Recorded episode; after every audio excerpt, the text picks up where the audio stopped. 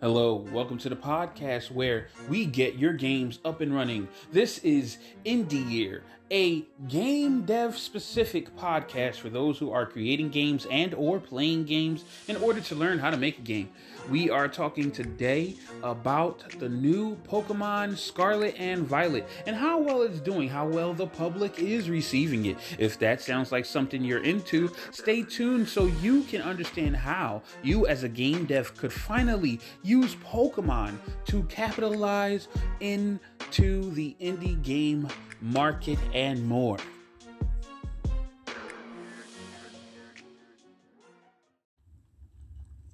Hello. Thank you for continuing to enjoy yourself with us. Today, as I stated before, we are talking all about Pokemon Legends Scarlet and Violet and how well it's doing with the public. As you all know, if you are listening, it's not doing too good.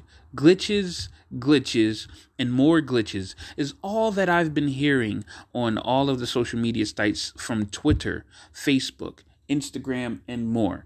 It's sad to say that this could possibly be the end of Pokemon as we know it. We all know that Ash has finally beat the entirety of the league, and it is highly probable that Ash will no longer be the go to guy when it comes to Pokemon content.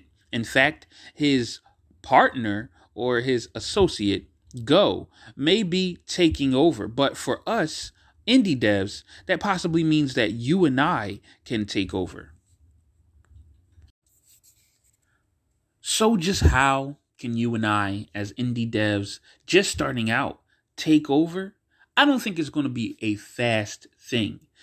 But nonetheless, you are here on a channel where we get games up and running fast. We're not going to waste any time over here. You see, Pokemon franchise has picked the worst time to fail, the worst time to mess up. Why? Well, it's the tail end of 2022, and technology is advancing in such a way and at such a rate that really there's no way that us as indie devs can fail.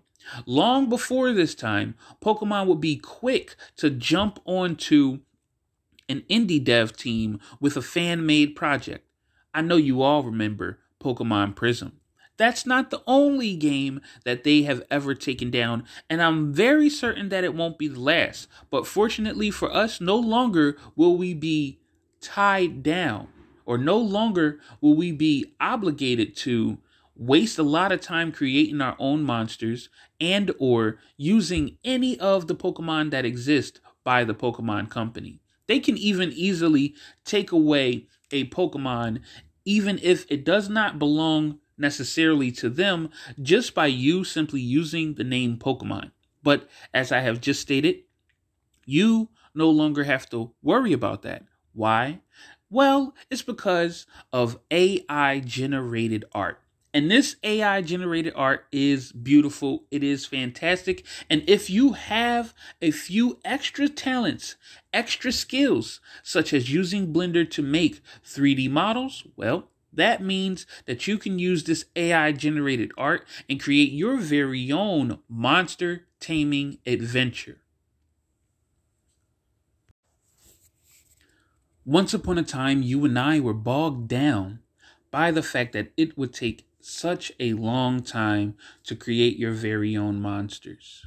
It would take such a long time to have a foolproof marketing plan.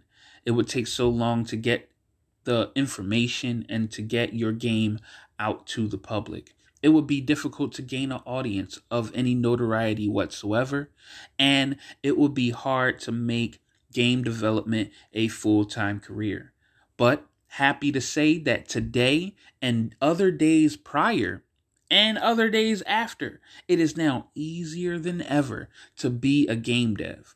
As stated previously, AI generated art can be the key to unlocking unlimited potential to even the most talentless individual. So, what is AI generated art, you may ask? Well, I don't know if you've been looking into it, but I have been, and I have experimented with Stable Diffusion, Diffusion DALL-E, and a bunch of other programs. And these programs make it easy to quickly make monsters. Any kind of monster that you desire to create can be created with a simple text prompt stating how you would like the monster to look, such as what color it is, what kind of armor it has, and so much more. And all you need is the added potential or the added skills of being able to use 3D modeling software, unless you're okay with making 2D games. I personally am not. So I like making 3D games because I've always believed that once we got rid of 2D games, uh, we can actually advance technology and advance the gaming industry overall. And 2D games just don't look as good as they used to, and to me are unacceptable due to the due to the advancement of our current technology. So, with DALL-E E2 or with Stable Diffusion and other programs like it, I like to take it upon myself and make my own monsters from them. For a long time, Pokemon fans have been waiting and anticipating the newest games coming out. But I think this may be the end of worrying or waiting for good Pokemon games. When all of them may be a rush job, it is just sad to say that there are no games that people like to enjoy that much anymore. I personally stopped playing Pokemon around the fourth generation at max. Why? Because I got tired of the monotony of playing the game where basically, for the most part, you have to have RNG in your corner.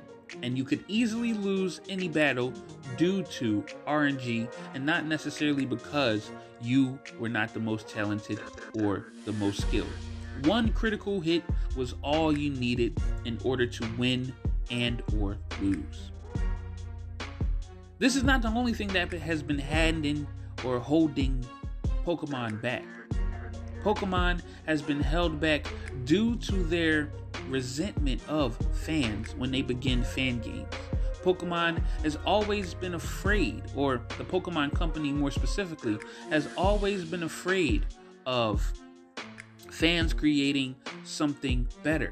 And quite honestly, it has never been difficult. Temtem came out with an awesome game, or is an awesome game, and many fans enjoy their battle mechanics and a new take on a monster taming franchise.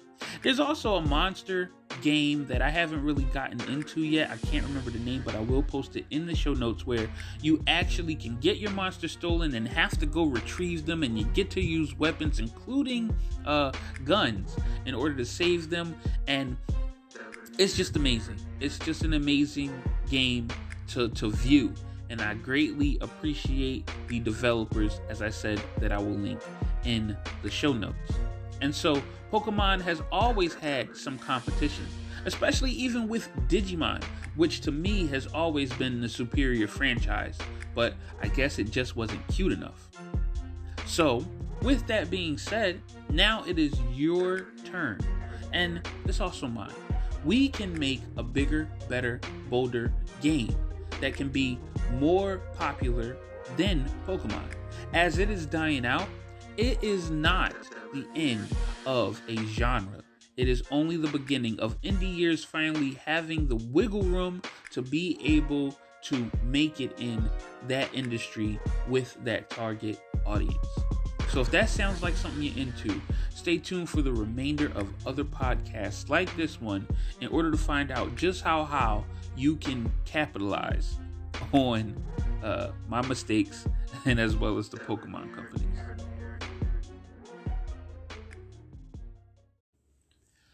I know it's hard out there for a game dev, and so I'm letting you in on the channel on the podcast.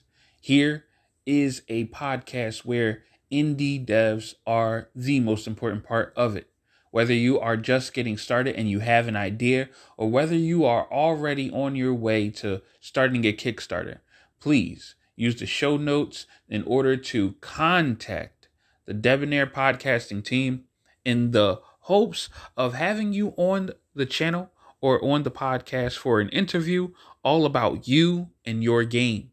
Share this with other game devs across the world wide web and let's get working on your game and helping out other game devs all over.